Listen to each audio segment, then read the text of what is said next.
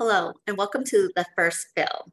I am Q Wynn and serve as the Director of Content Development and Education here at A P H A. So each month, we will release five five-minute podcast episodes, offering a fresh dose of education highlights, practice pearls, and insights to inform your pharmacy practice and advance patient care. Listen to new episodes at your convenience, then successfully complete an assessment at the end of each month to earn zero point five hours of C P E credits. The first six months are free. And so for this segment, we'll be hitting on pharmacotherapy for obesity. Now, we've been hearing about the newest medications on the block for patients for weight loss. And these medications evolved from initially being used to treat patients with diabetes to now being approved or seeking approval as weight loss medications. So let's jump right into considerations for weight loss outcomes of glucagon-like peptide one receptor agonists, or G L P one R As. Yes, we're talking about semaglutide and tirzepatide. So while they've been everywhere, there were predecessors like liraglutide. The G L P one receptor agonists mimic our natural response to food intake by increasing insulin secretion, decreasing glucagon release, increasing satiety, and slowing gastric emptying. However, tirzepatide affects two natural incretin hormones, G L P one and G I P, which stands for glucose-dependent insulinotropic polypeptide. And in this way, tirzepatide is able to control blood glucose via acting on two receptors, while all others work by targeting only the G L P one receptor. Liraglutide is approved to treat diabetes, and at a higher dose, it is available for weight loss. Here, patients have seen an average of about an eight percent reduction of the initial body weight. Then came semaglutide for diabetes with a higher dose product at two point four milligrams weekly, approved specifically for weight loss. Here, patients saw nearly a fifteen percent reduction in their initial body weight um, as an adjunct to lifestyle modifications. And this was observed in the STEP one study. Again, the STEP one study, researchers observed a mean weight reduction from baseline of fourteen point nine percent for patients who received semaglutide two point four milligrams, compared to a reduction of two point four percent for those who took placebo. Now, though tirzepatide is only F D A approved for diabetes, studies have been underway with many completed on the efficacy and safety as a weight loss medication. Again, as of the time of this recording, it is not yet approved for weight loss, though several studies have been published. So that's really what we're going to be focusing on and really making sense of understanding where the data is coming from and what we should be taking into account when discussing these results with providers, patients, and really amongst one another.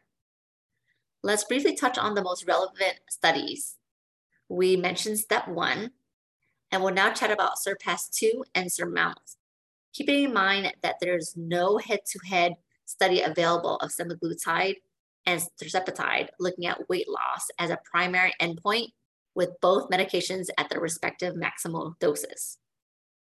In SURPASS two, this was a phase three randomized open label trial design that compared the efficacy and safety of tirzepatide versus semaglutide once weekly in patients with type two diabetes. So investigators evaluated tirzepatide at five milligrams, ten milligrams, and fifteen milligrams compared to semaglutide at one milligram. Now, it's important to note that tirzepatide comes in many increments from two point five milligrams all the way up to fifteen milligrams weekly, with semaglutide being titrated initially at zero point two five milligrams up to two milligrams weekly for diabetes. And also, it's important to take note that the maximum dose of semaglutide for the treatment of diabetes is two milligrams in the U S, but the study capped the dose escalation at one milligram due to other global sites being restricted to a maximum dose of one milligram. Therefore, this is a really important and a key limitation. And something that needs to be considered is that the A one C difference, the statistical significance, and the amount of body weight reduction do not compare the maximum doses of each therapy.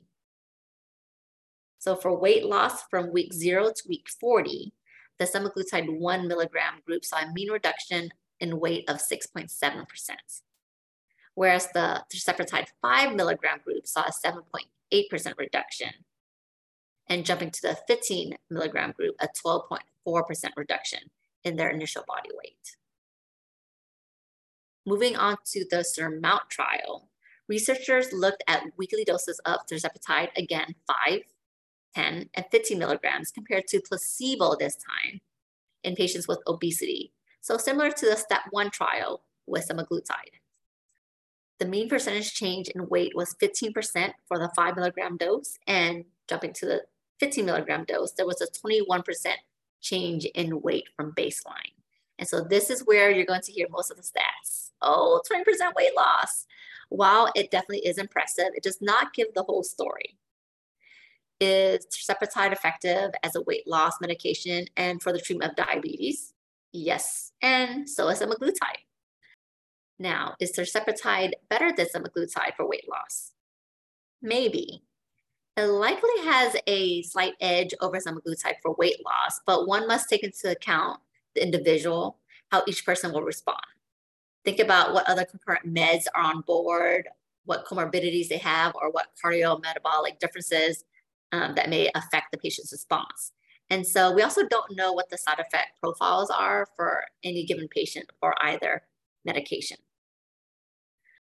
We don't know for sure how semaglutide two point four milligrams will compare, as there's not a direct study looking at the max doses of both medications in non-diabetic patients for weight loss. If this were to happen, it would ensure that the same population, same study sites, trial design, allowed meds, dose titration, and evaluations were balanced. An extension study could also shed more light on the concern with stopping these medications, what it looks and what it means for weight regain and cardiometabolic effects after withdrawal. So in the grand scheme of things, people are interested in G L P one receptor agonists for weight loss. Both are potentially great options, but having the facts and understanding the comparator data is key to providing thoughtful recommendations and for counseling or answering questions. Let's continue to share the appropriate facts about semaglutide and tirzepatide for weight loss. Thanks so much for listening.